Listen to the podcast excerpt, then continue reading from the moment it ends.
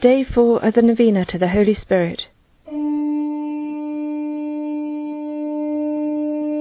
With quotes from John Paul II's encyclical, Dominum et Vivificantem.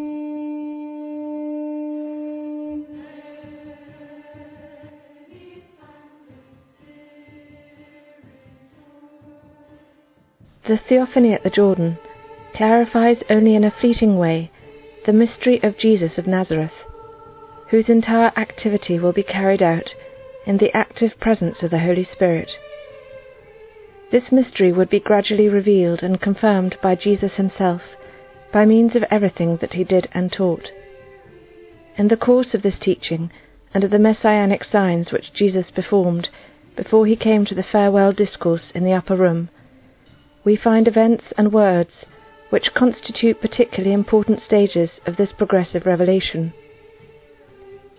Thus the evangelist Luke, who has already presented Jesus as full of the Holy Spirit and led by the Spirit in the wilderness, tells us that, after the return of the seventy two disciples from the mission entrusted to them by the Master, while they were joyfully recounting the fruits of their labours, in that same hour Jesus rejoiced in the Holy Spirit and said, I thank you, Father, Lord of heaven and earth that you have hidden these things from the wise and the learned, and revealed them to babes.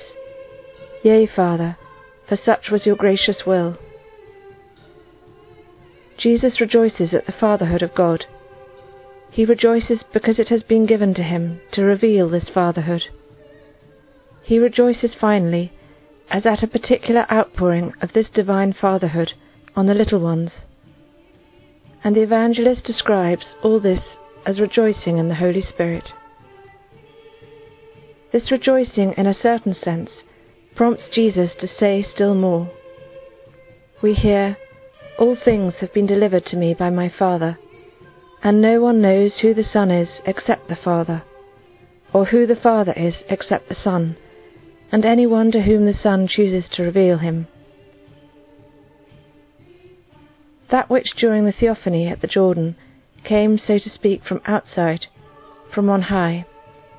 Here comes from within, that is to say, from the depths of who Jesus is. It is another revelation of the Father and the Son, united in the Holy Spirit. Jesus speaks only of the fatherhood of God and of his own sonship. He does not speak directly of the Spirit, who is love, and thereby the union of the Father and the Son. Nonetheless, what he says of the Father and of himself, the Son, flows from that fullness of the Spirit which is in him, which fills his heart, pervades his own I, inspires and enlivens his action from the depths. Hence that rejoicing in the Holy Spirit. The union of Christ with the Holy Spirit, a union of which he is perfectly aware, is expressed in that rejoicing which in a certain way renders perceptible its hidden source. Thus there is a particular manifestation and rejoicing which is proper to the Son of Man, the Christ Messiah, whose humanity belongs to the person of the Son of God, substantially one with the Holy Spirit in divinity.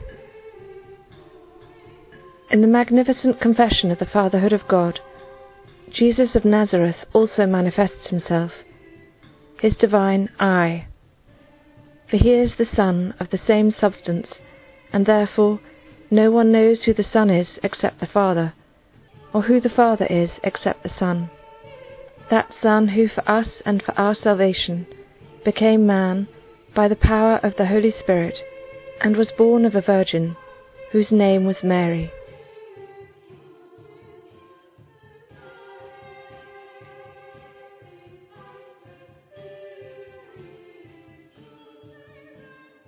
Let us pray. Come, Holy Spirit, fill the hearts of thy faithful, and enkindle in us the fire of your love. Send forth your Spirit, and we shall be recreated, and you shall renew the face of the earth. O God, who instructs the hearts of the faithful by the light of the Holy Spirit, grant us in the same Spirit to be always truly wise and ever rejoice in his consolation. Through Christ our Lord. Amen. Renew your wonders in this our day, as by a new Pentecost. Grant to your Church that, being one of mind and steadfast in prayer, with Mary the Mother of Jesus, and following the lead of blessed Peter, it may advance the reign of our divine Saviour, the reign of truth and justice, the reign of love and peace. Amen. Come, Holy Spirit, come and renew the face of the earth. Come with your seven gifts, Spirit of life. Come, Spirit of communion and love. The Church and the world need you. Come, Holy Spirit, and make ever more fruitful the charisms you have bestowed on us. Amen. Remember, O most loving Virgin Mary, that never was it known that anyone who fled to thy protection, implored thy help, or sought thine intercession was left unaided. Inspired by this confidence, I fly unto thee, O Virgin of Virgins, my Mother. To thee do I come, before thee do I stand, sinful and sorrowful.